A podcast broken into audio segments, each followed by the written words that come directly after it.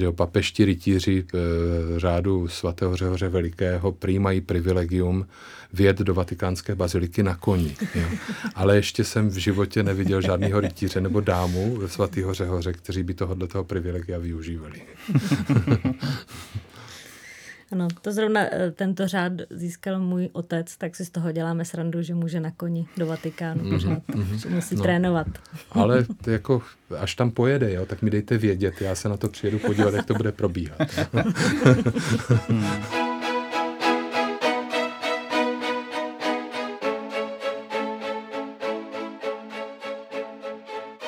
Ekklesia podcast. Duchovní témata. Zajímaví lidé z katolické církve. Aktuální dění. Ptejte se s námi.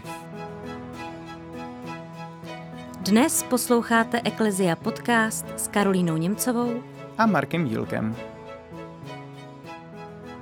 Naším dnešním hostem je církevní historik, překladatel a docent Tomáš Parma, působící na Cyrilo Metodějské teologické fakultě v Olomouci. Mezi jeho hlavní témata patří rané církevní dějiny, zvláště na Moravě, či postava olomouckého biskupa Františka kardinála Dietrichsteina. Tomáš Parma je rytířem řádu Božího hrobu, nyní v hodnosti komtura, a v roce dva tisíce devatenáct se stal magistrálním delegátem řádu Božího hrobu pro Českou republiku. A proto se o rytířských řádech budeme dnes bavit právě s ním. Vážený pane docente, děkujem, že jste přijal pozvání do našeho podcastu. Dobrý den. Moc rytířů v našem podcastu nebylo, tak možná hned na začátek bychom se mohli zamyslet nad tímhle pojmem. Co vlastně post rytíře historicky znamenal a jak se třeba vyvíjel? No, je to poměrně těžká otázka, koledujete si o dlouhou přednášku, ale já se budu snažit to zkrátit. E, problém samozřejmě je v tom, že to slovo rytíř, jako nebo v latině je to miles nebo milicia, jako rytířstvo nebo tak nějak, tak ono, jak ta latina je řeč, která existuje hodně dlouho, tak to slovo vlastně jako mění význam v průběhu těch jako několika staletí nebo dokonce tisíciletí, kdy jako je používáno v té latině, takže kdybychom se na to podívali jako historicky, tak zhruba někdy do jedenáctého století to slovo znamená v podstatě voják. Jo, to To, to slovo, teda to latinské slovo mile, znamená v podstatě voják. A e, někdy v tom jedenáctém století to začíná být voják, který sedí na koni, který jako prostě e, je, je nějakým způsobem ozbrojený a který e, vlastně se stává tím bojovníkem v okamžiku, kdy je pasován, to znamená, kdy mu okolo pasu, jako skutečně fyzicky okolo jeho pasu, připnou meč, jo? A tím se vlastně stává z toho chlapce nebo dospívajícího člověka dospělým vlastně bojovníkem. No a někdy v tom jedenáctém, v tom jedenáctém století je to ještě vlastně záležitost jakoby úplně nezá, ne, nebo nezávislá na, na tom, jestli ten člověk je šlechtic nebo není. Prostě jde o to, že je to prostě bojovník, voják. A někdy v průběhu toho dvanáctého století se tady tyhle ty dva pojmy jakoby trošku slijou, čili, č, čili ten rytíř vlastně se stává zároveň aristokratem, ale původně tomu tak tedy nebylo. E, a taky v tom dvanáctém nebo spíš až ve třináctém století do toho začíná vstupovat církev. Ten pojem toho rytíře, který my samozřejmě ty odkazy na, na nějakou zbroj, na, na, na vojáka prostě máme v Biblii.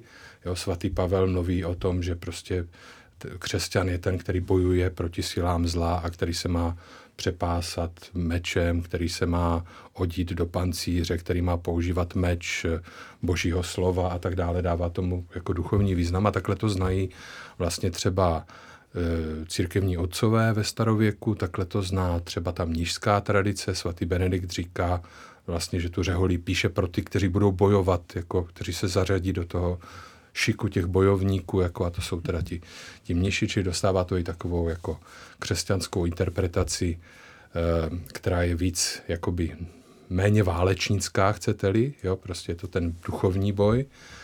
Ale zároveň teda církev se snaží to rytířstvo, ty vojáky, ty bojovníky nějakým způsobem evangelizovat a přivést k nějakým křesťanským hodnotám, ke křesťanské morálce.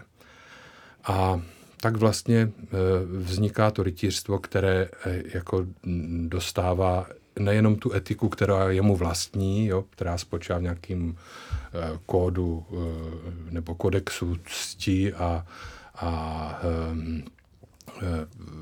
vlastně takových těch hodnot, jako je prostě úcta k dámě, nebo prostě tak, takové ty hodnoty, které bychom dneska označili jako kavalírské, chcete-li.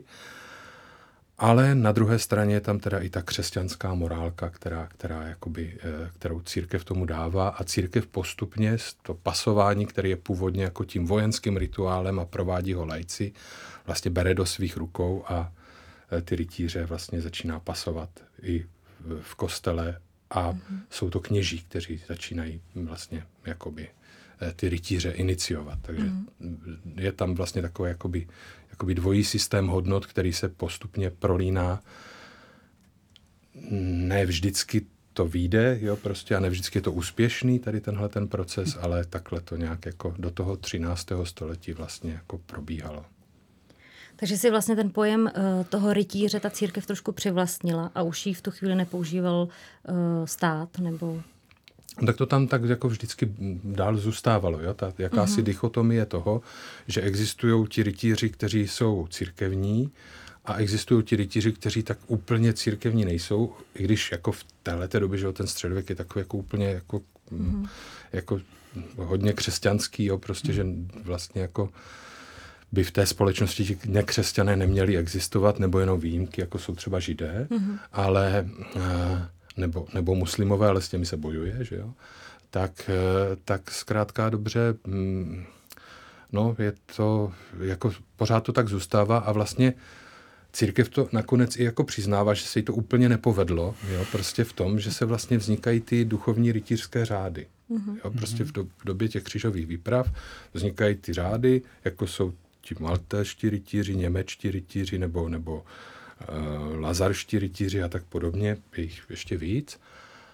A to je vlastně přiznání, tak my tady teďka vytváříme jakoby ty rytíře, kteří jsou řeholníci zároveň, a ti ostatní, ti teda jako, ti se nám tak úplně teda jako nepovedlo, jako.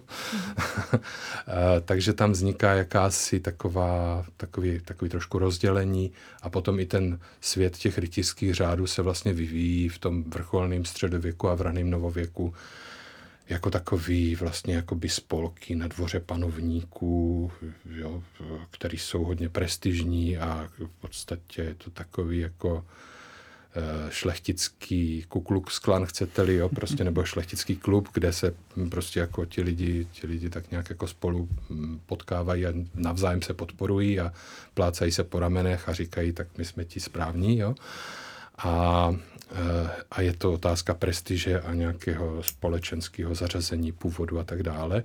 A nadále existují i ty, i ty duchovní nebo církevní rytířské řády, vlastně řeholní, ale taky i neřeholní. No. Mm-hmm.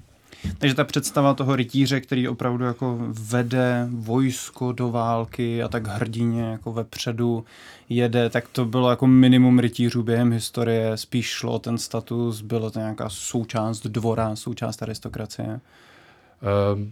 Um, částečně ano, samozřejmě v některých obdobích skutečně to jako rytířstvo, jo, prostě bylo hmm. spojené i s tím, že to teda byli ti, byli ti válečníci. Ale ono se z toho samozřejmě částečně potom jako z toho, z toho rytířského zápolení a klání, zvlášť když v Evropě už je klid a prostě nejsou ty křížové výpravy, protože to, ty se taky moc jako nepovedly, že jo?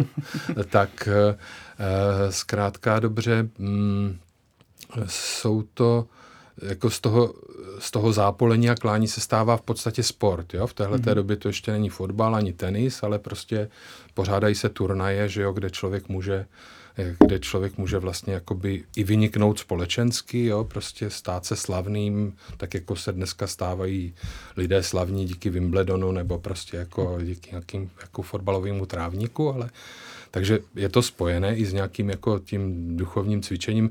My to máme třeba i takhle, takhle jako v některých jako i česky psaných vlastně jako spisech, jako částečně jsou, je tam to rytířstvo jakoby na jedné straně parodováno a na druhé straně je tam stavěn teda ten ideál toho rytíře, který ještě pořád jako prostě má tu fyzičku a dokáže jako prostě se jako máchnout tím mečem nebo něco takového. Takže jako je to i tak, i tak. Jo. Já teda na rozdíl od Marka měla zase zafixovaného rytíře jako ten, který je po boku dámě a chrání ve společnosti. Jako to určitě samozřejmě, samozřejmě tohleto jako patří k tomu ideálu. Historici se zabývají už dneska nejenom jako nějakými takovými normativními texty nebo kronikami třeba těch křížových výprav, ale dívají se právě i na takovou tu rytířskou literaturu, jako jsou prostě ty jakoby rytířské romány, ať už je to Osidovi nebo, nebo Rytíři kulatého stolu a Král Artuš a jo, nebo, nebo, nebo Píseň o Rolandovi a všechny tady tyhle ty prostě jako středověké. A tam samozřejmě jako to má i ten i ten jakýsi, řekl bych, až erotický rozměr jako té ochrany a, a té, té, toho uctívání té dámy, která samozřejmě může být i klidně i vdaná, ale prostě ten rytíř jako uctívá a chrání.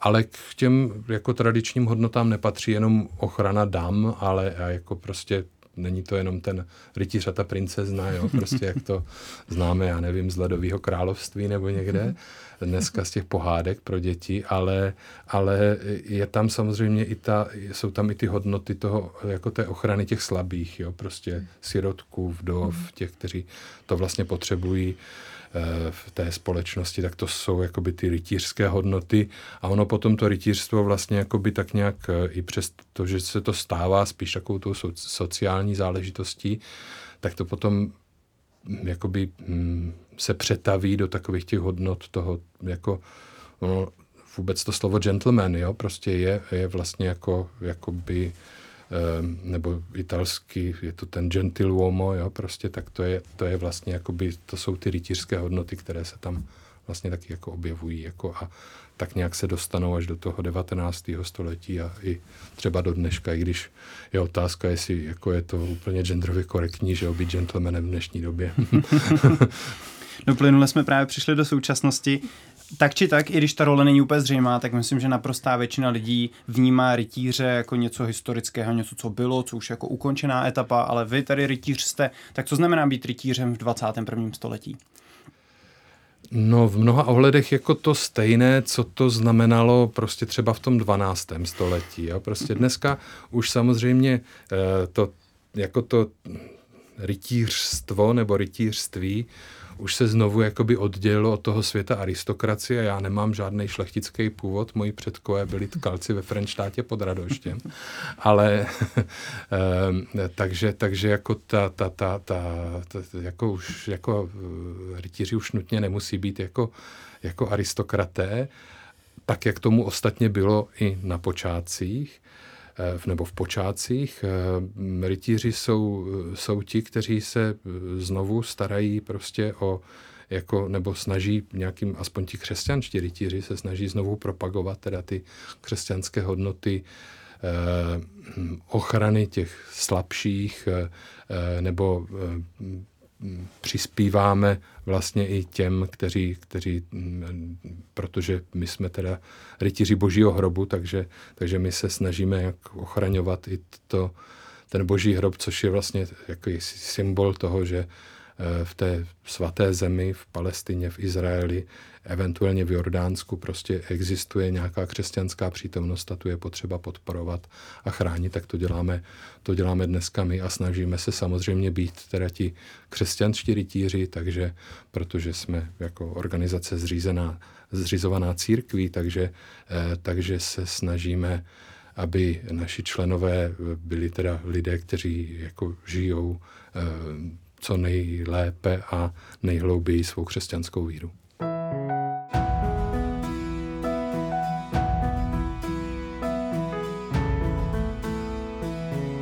Posloucháte Ekklesia podcast dnes s docentem Tomášem Parmou o rytířských řádech. Přecházíme volně tedy k rytířskému řádu Božího hrobu. Na vaším webu se píše: Řád je dědicem myšlenky křížových výprav. Dnes již rytíři a dámy nehájí Boží hrob silou zbraní, ale svědectvím víry a projevy solidarity vůči křesťanům žijícím, žijících na svatých místech. Jaké je poslání tohoto řádu? To poslání má řád vlastně jako dané církví. Jo? Řád Božího hrobu je instituce, která stojí jakoby pod ochranou svatého stolce. Jeho statut schvaluje papež, jeho velmistra jmenuje papež z řad kardinálů svaté církve římské. Takže ta, ta, to poslání je dané papežem. A statut, který nám teďka nedávno prostě jako schválil papež František, o tom mluví jednoznačně a říká, že jako posláním toho řádu je vlastně dvojí, jako jednak pomáhat těm členům, těm vlastním členům toho řádu, aby žili jako hlubokým duchovním životem a aby jehož součástí je i teda pomoc těm druhým na jedné straně, a na straně druhé je to potom otázka vlastně jakoby pomoci té svaté zemi. Dokonce ten statut přímo říká, že vlastně ten řád je jakoby nástroj, který jako má církev nebo má Řím, jako svatý stolec na to, aby pomáhal křesťanům ve svaté zemi. Mm-hmm. Jo? Čili... Vy, vy se, ale jak jsem četla, tady odkazujete vlastně na myšlenky křížových výprav. E, to si dokážeme představit, že tam prakticky ty vojáci nebo rytíři šli vybojovat ten boží hrob. Co prakticky to pro vás teď znamená vlastně v dnešní době? No, když se podíváme na ty křižáky, jo, prostě do, do, do historie, tak vlastně křižák, jako když se podíváme na to, jak to vlastně církev zamýšlela, jak to zamýšlel papež Urban druhý. na tom e, klermonském synodu vlastně, e, tak e, v roce tisíc devadesát pět, tak je to vlastně jako myšlenka, že křižák je ten, který jde na pouť do svaté země a kromě toho, že má teda tu poutnickou mošnu a poutnickou hůl, tak má v ruce taky meč. Jo, protože ta, to byl pro, ten kámen úrazu. Příjemné sužitečné. Jo, prostě protože, protože ta svatá země v téhleté době prostě se na západě rozšířil tak rozšířila taková myšlenka, která částečně odpovídala i pravdě, že to křesťanstvo je v té svaté zemi jako nějakým způsobem utlačované. Ono do té doby tam ti muslimové byli samozřejmě už někdy od toho sedmého století a e, ti křesťané tam mohli žít víceméně jako mm, volně, jo, samozřejmě s určitými omezeními, ale, ale nebyly tam nějaké zvláštní problémy, ale je pravda, že v průběhu toho jedenáctého století tam několikrát došlo k tomu, že třeba e, jako ty křesťanské památky byly ničeny, nebo ti křesťané byli vyháněni a tak dále. Čili bylo potřeba, jak si ty, ty, ty, ty křesťany jako nějak hájit a hájit teda ten boží hrob, který skutečně eh, vlastně byl jako, i, jako, jako zničený, jo, prostě, nebo, nebo eh, vlastně byl okupovaný, jo, a křesťané tam jako nemohli, ti poutníci tam nemohli, nebo byli masakrováni třeba a tak dále.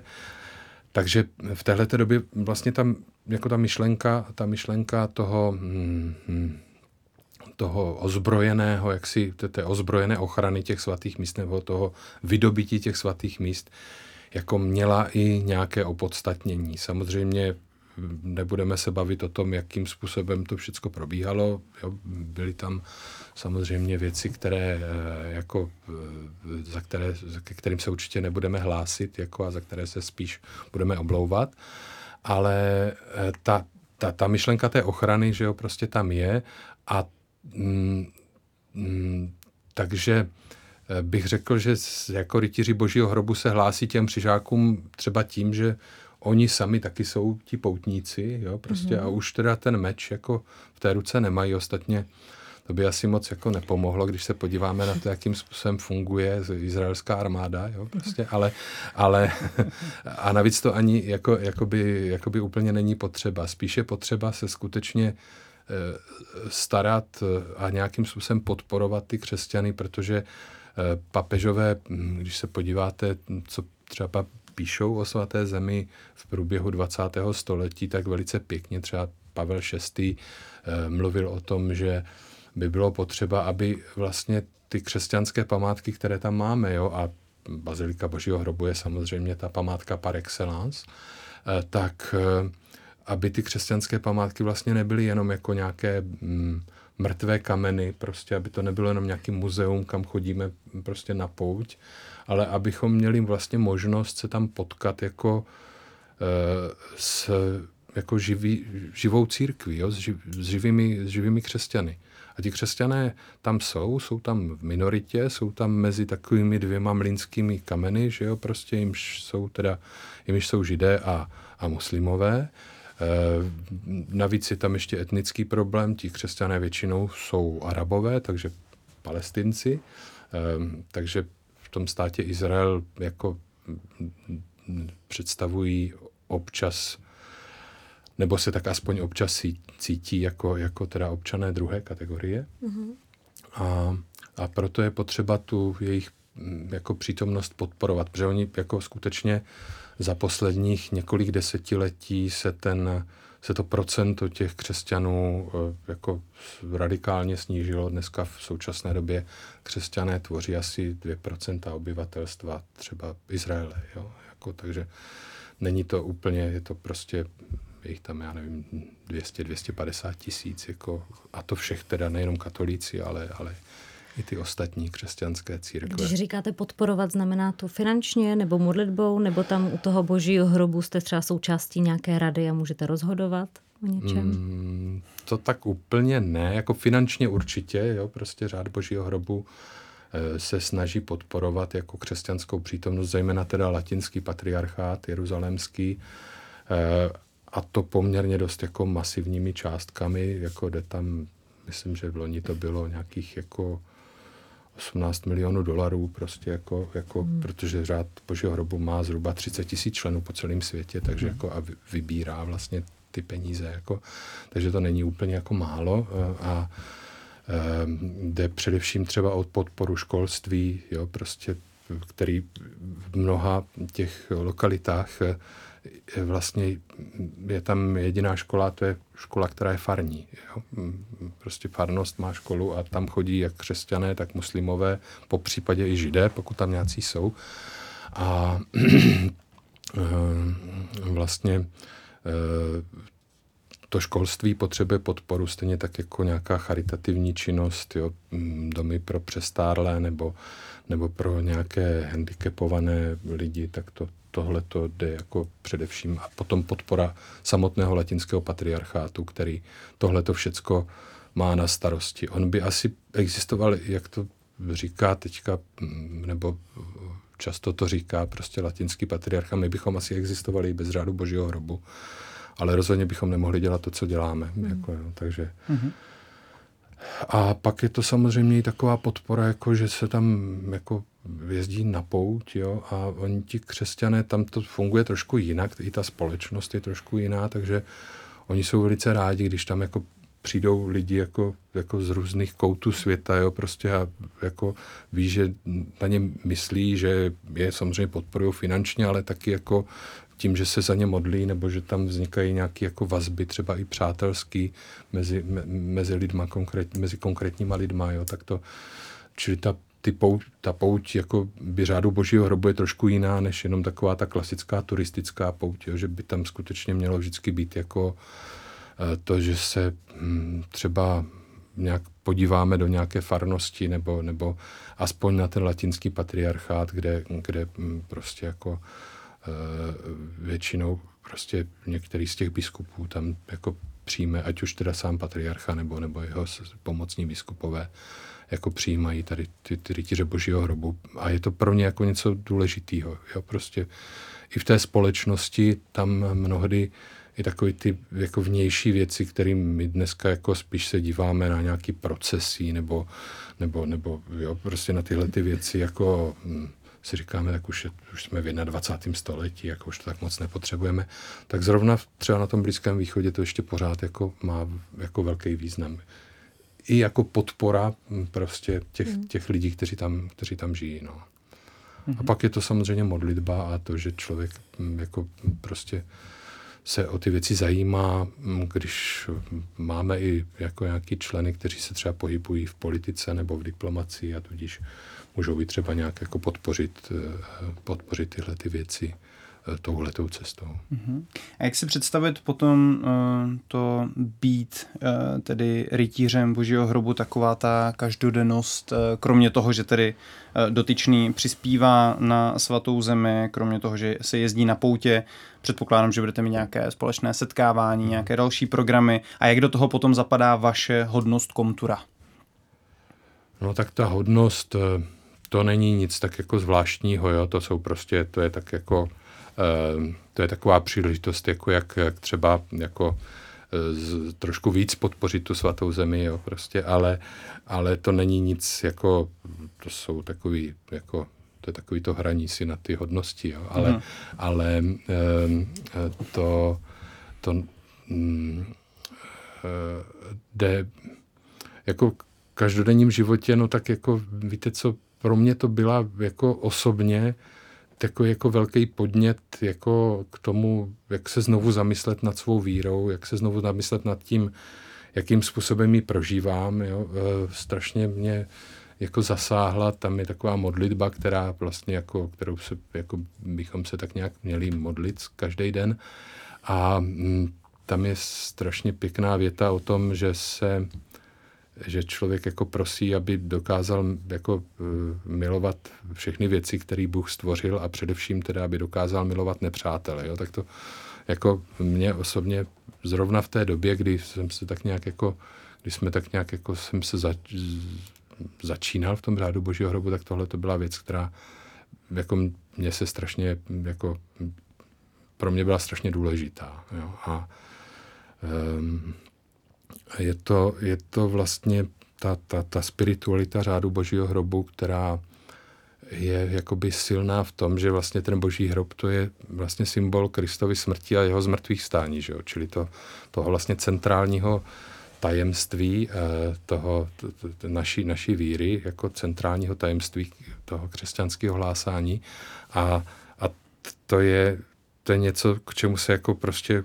k čemu i ty symboly toho řádu, jo, prostě ten jeruzalémský kříž a, a, a ty, ty, ty insignie prostě a, a, a ty barvy, to všecko jako k tomu odkazuje, čili to si myslím, že jako skutečně může být jako m, pro laika, protože Řád Božího hrobu je teda řád laický, i přestože jsou v něm i duchovní, kteří mají těm laikům nějakým způsobem pomáhat, ale, ale je, je to něco, co jako je jako, asi jako hodně zásadní. Jo? Prostě.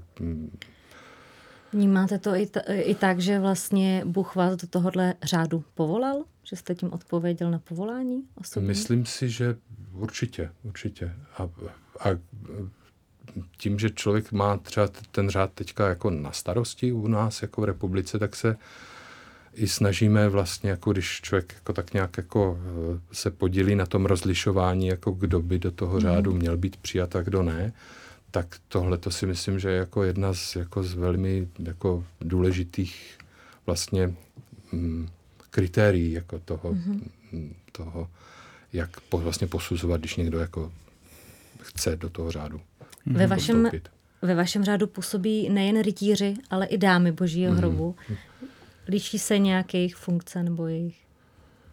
Já myslím, že působení. Jako v zásadě, jako ano, tak mohli bychom mluvit o komplementaritě muže a ženy, jako jo, prostě a tak, ale, ale jako z, z tohohletoho hlediska byla to i taková, jako ten Řád Božího hrobu má několik takových jako specifik, které jsou mu vlastní mezi těma rytířskýma řádama a jedno z nich je právě to, že velmi záhy, jo, prostě na ještě v průběhu devatenáctého století vlastně do jeho řád začaly být nějakým způsobem přijímány jako ženy, dámy. Jo. Prostě do té doby vlastně ty rytířské řády byly, jakoby měly vždycky, jako byly oddělené pro muže a pro ženy. Jo. Prostě jako Řád Božího hrobu je vlastně jakoby, jako první případ, kdy teda jako muži a ženy se ocitli společně v nějakém takovémhle uskupení a um, ty dámy jsou jako prostě, že ono je to, je to strašně příjemný tam mít ty dámy, jo, protože že, když jsou takhle chlapi pohromadě, tak jako vždycky je to takový jako že je to příliš chlapský, jo, a ty dámy to tak jako zjemní. Jako. A určitě ta jejich role je nezastupitelná, jsme rádi, sice jich nemáme mnoho, ale jako jsme rádi, že, že, že je máme. No. Mm-hmm. No a už jste zmínil tedy o náboru nebo o tom, jakým způsobem se rozrůstáte. Jak vlastně probíhá ten proces, pokud by někdo měl zájem se třeba stát vaším členem? Probíhá tam nějaká formace nebo jakým způsobem si tohle představit? No tak nějakým způsobem se nám ozve, jo, prostě a my po něm chceme prostě pár jako nějakých dokumentů, nějaký životopis, prostě a nějaký takový, jako aby nám řekl vlastně, proč do toho řádu chce vstoupit. Pak se s ním většinou jako nějak osobně potkáme, nějaká malá skupinka a uvidíme, jestli je to člověk, který jako, který jako mezi nás zapadne, nebo jako, který, jako, který mu mezi náma taky bude dobře. Jo? Prostě to není jenom, že bychom si vybírali, abychom byli všichni stejní. To nejsme, ale jde o to, aby, aby i ten člověk se mezi námi nějak jako cítil. Jo? Prostě dobře. A A aby to taky nebyl jenom, skutečně se snažíme se dívat, aby to nebyl jenom člověk, který prostě jako, který mu jde o to, aby prostě jako byl rytíř a měl, ty, měl ten plášť, jo, a tady tohleto. A nebo že je to takový nějaký sběratel těch cingrlátek, co visí na krku a tak, ale um, i když to samozřejmě k tomu patří, jo, prostě a tak, jako a dělá to člověku dobře, ale uh, na druhé straně to není asi to nejdůležitější, že jo. A uh, A pak je taková nějaká formace, která jakoby spočívá v tom, že se s námi jako vlastně účastní toho našeho programu a ten náš program je duchovní, my se tak potkáváme zhruba jednou za měsíc, vždycky je tam nějaká mše svatá, nějaká přednáška, jo, prostě a pak, pak si tak jako povídáme, jednou za rok máme duchovní cvičení, eh, máme nějaký společný prostě slavení těch řádových svátků a tak podobně, takže, takže investitura, ta, ta, ta vlastně to rytířské pasování, nebo, nebo ta, tak to je, to je taky taková velká sláva, která, která jako kde se potkáváme, kde se potkáváme samozřejmě všichni, eh, tak to jsou, to jsou příležitosti, jako kdy ten člověk jakoby poznává nás, my poznáváme jeho a zároveň, protože je to vždycky tak, jako že hm, každý to setkání. Ono se to teďka bude hodně řešit v řádu, bude taková velká událost, kterou je konzulta řádová, to znamená vlastně setkání všech těch představených řádových v jednotlivých zemích. Je, je, je nás skoro šedesát jako různých národních organizací po celém světě, vlastně na všech kontinentech. A to bude v Římě teďka v listopadu a právě to velký slovo tam bude formace, jo, prostě jak formace těch, ta počáteční, tak potom ta jakoby kontinuální vlastně, jo, a e, my jsme samozřejmě tady u nás jenom taková malá začínající organizace, je nás teďka zhruba asi dvacet pět, ale jsou, jsou organizace, kde, které mají třeba i tisícovky členů, jo, prostě ve Francii nebo, nebo, nebo ve Spojených státech či v Itálii, prostě tam, tam jako těch, těch členů skutečně jako hodně a scházejí se už ne všichni dohromady samozřejmě, ale tak po různých skupinkách jako nějak teritoriálně rozdělených, ale a tam samozřejmě jako ta, jako ta formace a jako probíhá tak jako daleko víc jako institucionalizovaně, jo, prostě je to, je to, řekl bych, taková větší mašina, jako tak my jsme taková, jako my to máme ještě tak jako, jako v podstatě hodně takovou rodinnou záležitost, jako kdy je nás jenom pár a nějak se takhle potkáváme. A vidíte potenciál k tomu, že by v České republice mohlo v budoucnu přibývat členů natolik, že už bude dávat smysl taky to třeba víc formalizovat, ten proces víc to institucionalizovat. Máte dostatek členů, co se vám hlásejí? Já myslím, že tak jako víceméně, víte co, já jsem začal jako před pár lety a do, jako, jako být, jako, no už to budou skoro čtyři roky a za tu dobu se ten počet těch členů zhruba zdvojnásobil, jo, takže mm. eh, snažíme se jako prostě spíš jako dobře vybírat, jo, prostě a abychom zůstali takovou skupinou, která jako je je víc, jako kompaktní v tom, že si vzájemně rozumíme, jo, a že aby mezi náma nebyly nějaký velký rozbroje nebo něco takového, jak se to občas v různých takovýchhle společnostech stává. A já si myslím, že ten potenciál, ten potenciál tady je určitě, jako jo, ale myslím, že taky není potřeba nic uspěchávat. Už jste tu zmínil uh, pár v uvozovkách povinností těch, kteří jsou u vás v řádu, například tak asi každodenní ta modlitba předepsaná, nebo nějak se i finančně podílet, exercice jednou ročně, setkávat se. Uh, jsou tam ještě například uh, povinnost modlení se breviáře, nebo nějaká takováhle církevní povinnost? A ještě bych se zeptala, to mě možná zajímá trošku víc, uh, jestli jsou nějaká jakoby práva, třeba to, když přijedete k Božímu hrobu, uh, když jsem tam jednou byla, tak třeba u Božího hrobu se člověk může zastavit asi tak na tři sekundy, jinak ho hned uh, posunou spa- uh, pryč, protože tam je velká fronta, tak bych třeba očekávala, že když jste strážce, že tam třeba můžete být. Třeba na šest sekund. na šest sekund, nebo třeba, že tam právě můžete přijít i v jiný čas, prostě nějaká takováhle privilegia. Jako nevím, jako my, když jsme byli na řádové pouti, tak a bylo to prostě před necelým tři čtvrtě rokem, tak jsme měli možnost, ale je pravda, že člověk jako se musí snažit, aby, to, aby toho dosáhl, tak jsme měli možnost jako být v Bazilice Božího hrobu přes noc. Mm-hmm.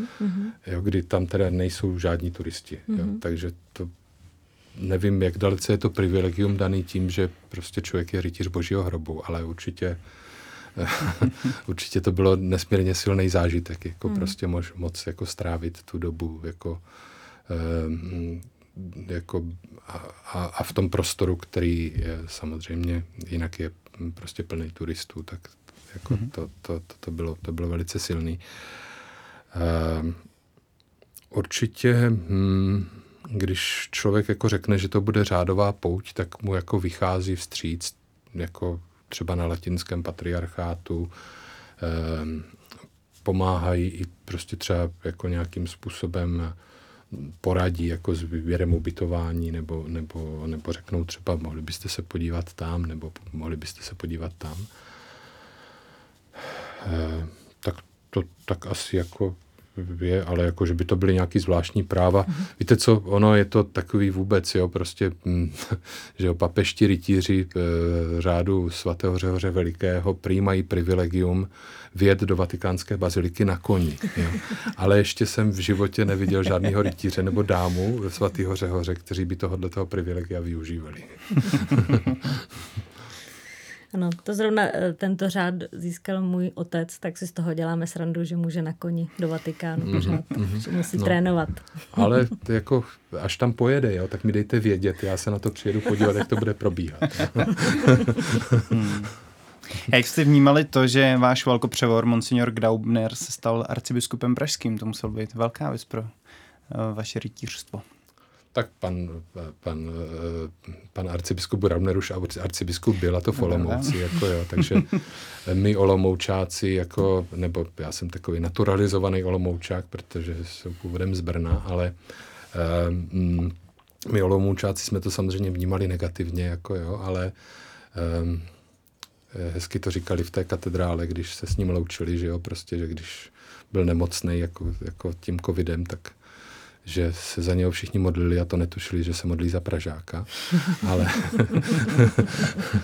ale, ne, takže, takže, ale samozřejmě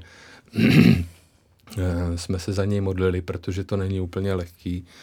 Jako vlastně skoro na sklonku kariéry prostě jako změnit to působiště, že jo, který přijít do něčeho neznámého a mám můj velký obdiv, jako že se toho odvážil, jo, prostě to, to jako určitě. Mm. E, a m, Pražáci samozřejmě měli radost, jako, jo, protože máme už, jako, tak máme, v podstatě už je to tak, že m, se jako potkáváme odděleně, částečně odděleně i v Praze, i v Olomouci, protože e, už dřív jsme se potkávali všichni dohromady, teďka už máme i částečně oddělené ty skupinky, tak oni teďka mají tu výhodu toho arcibiskupa, my jsme ji ztratili, ale to nevadí.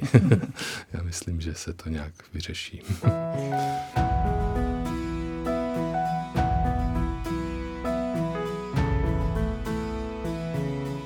Hostem Ekklesia podcastu je docent Tomáš Parma, se kterým probíráme rytířské řády. Váš řád je spjat s Božím hrobem v Jeruzalémě. Mohl byste nám nějak v krátkosti říct, jak to s ním historicky bylo? Asi to nebude úplně jednoduché, protože věřím, že ten vývoj téhle budovy byl dlouhý a dynamický a výrazný. Mm-hmm. No, tak uvidíme, jak dalece to bude krátké. Ale v každém případě začíná to teda jako v okamžiku, kdy prostě Kristovo tělo bylo uloženo do hrobu.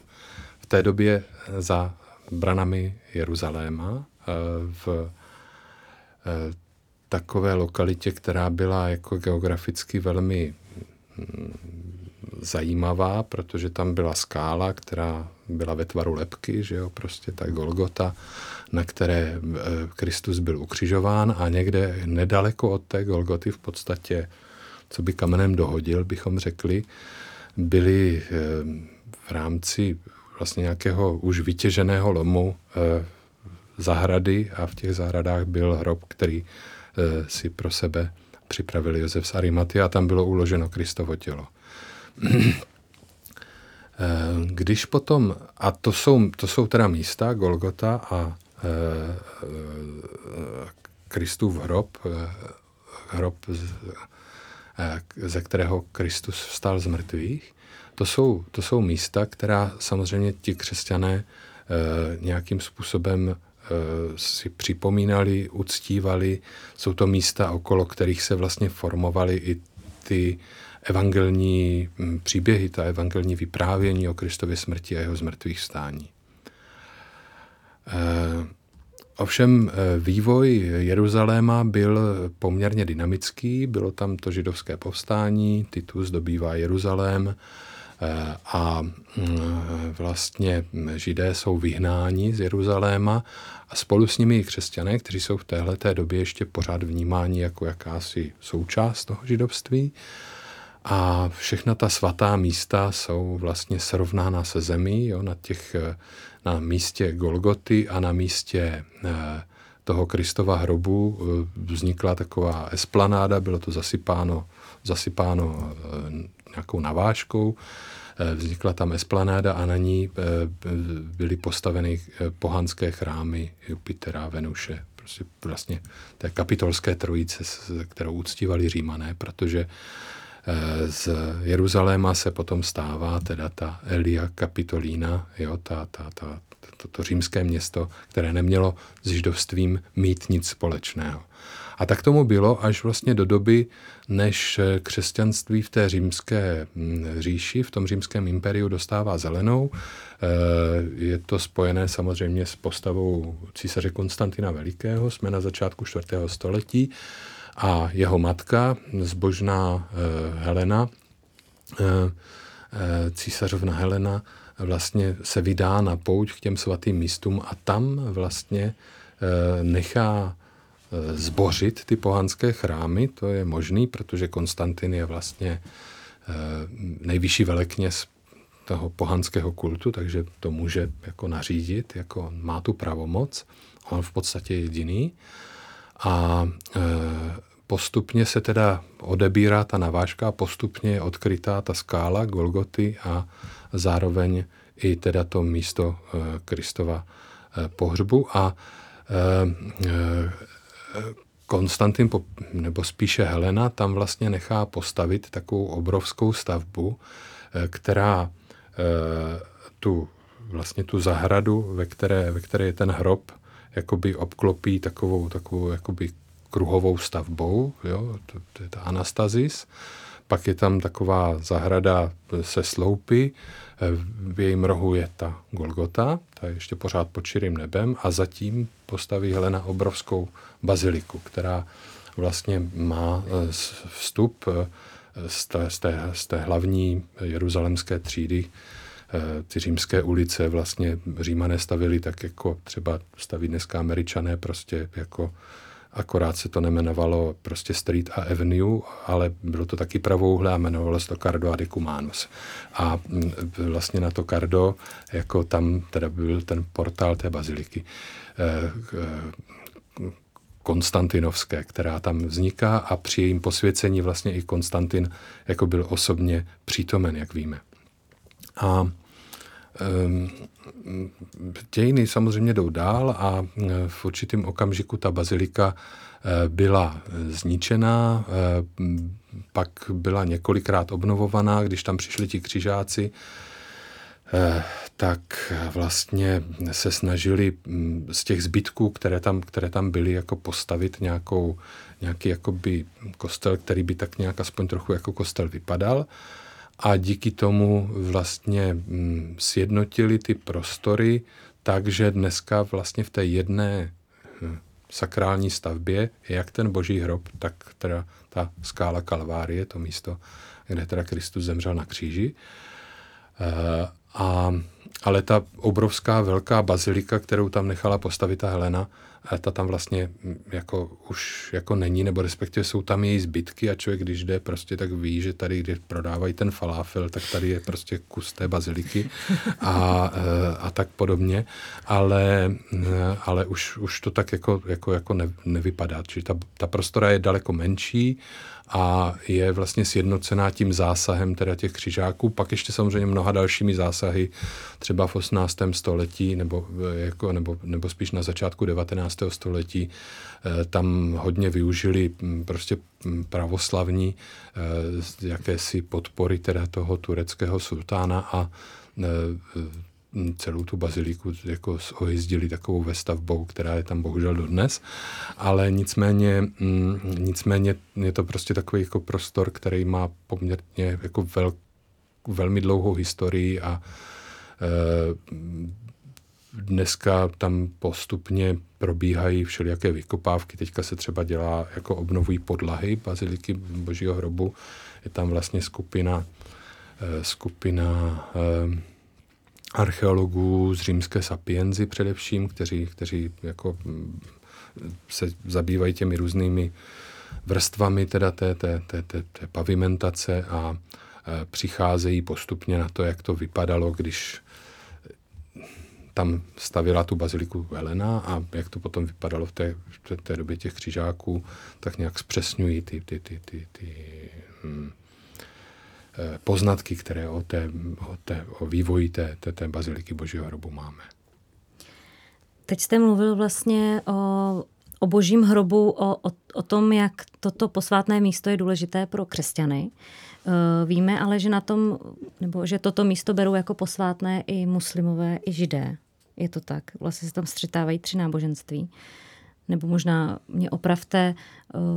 Čím jsou třeba tyto místa posvátná právě pro, ty, pro ta jiná náboženství? Tak jsou posvátná jako, jako spousta dalších míst, jako v té, ta, víte, ta svatá země nebo město Jeruzalém, to jako nepatří jednomu náboženství, že jo? Mm-hmm. To je, to je místo, které je posvátný pro židy, pro muslimy i pro křesťany a samozřejmě jako Bazilika Božího hrobu samotná, jo, je prostě křesťanský místo par, par excellence, ale nesmíme zapomínat na to, že Kristus teda byl žid, že jo, prostě. A, a nesmíme zapomínat ani na to, že Kristus vlastně je považován za proroka i v rámci islámu, že jo, prostě. Takže tam ta úcta samozřejmě je, jo, ale ale není to jako, že by to bylo nějaké jako místo, kam teda jako muslimové putují nebo židé putují, to jako ti mají svoje místa v Jeruzalémě, kam putují, že jo, židé k té zdinářku a muslimové nad tu zetnářku, vlastně na tu chrámovou horu, kde stojí teda ta, ta, ta, ty, ty, ty, ty, ty mešity, které představují jako jedno z těch velkých poutních míst islámu, ale Bazilika Božího hrobu spíš je zajímavá tím, že vlastně tam platí už několik set let vlastně status quo, který vlastně vyhlásili ještě turečtí sultánové. Status quo, který říká, že vlastně určité části baziliky patří katolíkům, to znamená teda v tomhletom případě františkánům z kustodie svaté země. Určité části té baziliky patří ortodoxním, určité části té baziliky patří arménům, určité části té té baziliky patří třeba koptům, Syřanům nebo, nebo, nebo etiopským křesťanům. Jo? Čili, čili je na tom zajímavé, zajímavé právě to, že vlastně ta bazilika vlastně nepatří jakoby jedné církvi křesťanské, jo, ale, ale patří hned několika církvím. Ty církve v posledních desetiletích se daří, že teda se dokážou dohodnout třeba na tom, jakým způsobem bude probíhat to restaurování. Byla restaurovaná samotná ta stavbička, ta edikula toho, toho Božího hrobu nedávno. Teď je to ta pavimentace, bude to pravděpodobně pokračovat dál. A vlastně dřív tam byly ty střety mezi těmi jednotlivými církvemi takové, jako že prostě občas jako si i nafackovali. A dneska už je to spíš jako, skutečně jako hodně ekumenická záležitost. I díky tomu, že se prostě ekumenismus jako daří ve svaté zemi prožívat daleko hlouběji. Nejenom v rámci teda těch svatých míst, to znamená baziliky v Božího hrobu, ale taky třeba baziliky v Betlémě nebo, nebo dalších teda křesťanských, křesťanských poutních míst. Takže, takže je to spíš záležitost jako ekumenická, křesťanská. A protože se křesťané pořádně nedokázali domluvit, tak pořád vlastně jako ty klíče od té baziliky mají muslimové, jo? A muslimové ji každý ráno otevírají a každý večer zavírají. Jo? Je to takový rituál, jo? Prostě to, když jste v noci v té bazilice, tak se můžete toho rituálu jako zúčastnit, nebo tam vidíte, jak, jakým způsobem to probíhá. Jo? Oni vlastně jako jako by to zamčou ze, zevnitř a pak vylezou žebříkem jako ven a, a, a vlastně ráno zase jako jim musí podat ten žebřík z té baziliky a oni tam vlezou a zase to odemčou. To taková, taková, taková celkem pěkná, pěkný folklor okolo toho, jo? A, a, ale, ale je to, je to a je to strašně silný místo, jako ono to tak nevypadá. Já jsem tam byl i se ženou a, a se, se, se synem a ti byli z té baziliky strašně zklamaní a je pravda, že já když jsem tam byl poprvé, tak jsem byl taky trochu zklamaný, protože ten prostor je takový jako strašně nesourodý a mm, je tam strašné množství lidí, zvlášť, že tam člověk mm. dostane prostě v nějakou exponovanou hodinu, ne, to znamená, že tam není třeba v pět hodin ráno, když se to otvírá a mm, Tak, tak je to taková velmi jako náročná prostora, ale člověk si asi k ní musí najít ten vztah. No. Já jsem teda taky byla trošku zklamaná, když jsem tam byla, já jsem tam byla jenom jednou, že vlastně okolo je to tržiště, pak tam člověk je uvnitř, pořád tam vystojí tu frontu mračna lidí, teď, teď pořád ho někdo nutí, buď jako aby šel a tak dále, je tam docela hluk, že by člověk čekal na takovém posvátném místě ticho, vlastně čas na modlitbu, klid, pokoj, hmm. to tam moc nenajde. No tak ono, když se vám to tam podaří jako skutečně v tu exponovanou hodinu, tak jako... To je prostě horší než na Václaváku, jo? Ale, ale, ale skutečně si myslím, že se najdou i ty momenty a jsou tam i takový prostory nebo takový místa, jako je třeba Františkánská kaple, eh, Františkánská kaple, vedle té františkánské zákristie, kde vlastně jako se člověk může tak trochu aspoň stišit. Jo? A, mm-hmm. a samozřejmě, když tam přijdete brzo ráno, tak, tak taky to není... není tak hrozný, jak, jak je to třeba přes ten. Tak asi doporučujeme všem našim posluchačům, aby si tam zajeli, zjistili, jak to je, případně si pěkně přivstali, aby si mohli prožít něco duchovního. Než zakončíme náš dnešní díl, tak ještě vždy dáváme prostor, pokud něco nezaznělo, něco, co byste chtěl, něco, co třeba myslíte, že jsme se nezeptali dobře, nebo tak, tak teďka máte prostor uvést věci na pravou míru. Já vás nebudu takhle kritizovat, jako jo, prostě, ale, ale nevím, no, já si myslím, že takto podstatný, jako, jako víceméně třeba o Řádu Božího hrobu, jako, jako asi zaznělo, uh, myslím si, že je to jako asi důležité si uvědomit, že je to skutečně taková jako silná laická spiritualita, která jako je jako v církvi, jako má svoje kořeny třeba někdy v, já nevím, v nějakém čtrnáctém, patnáctém století a od té doby, od té doby tady tak nějak jako, jako je a e, zejména v poslední době se hodně jako Jako, jako prohlubuje. Jo? Je to, je to, je to věc, která je prostě silná a která člověku jako může skutečně pomoct prohloubit jeho duchovní život. A máte třeba ještě nějaký vzkaz pro naše posluchače nebo vypíchnout to hlavní, co by si měli z tohoto rozhovoru odnést? No jako správný rytíř Božího hrobu bych asi posluchačům měl říct, že se mají určitě jako modlit za křesťany ve svaté zemi a po, podle svých možností je podporovat. Tak s těmito slovy myslím, že to můžeme s čistým svědomím ukončit.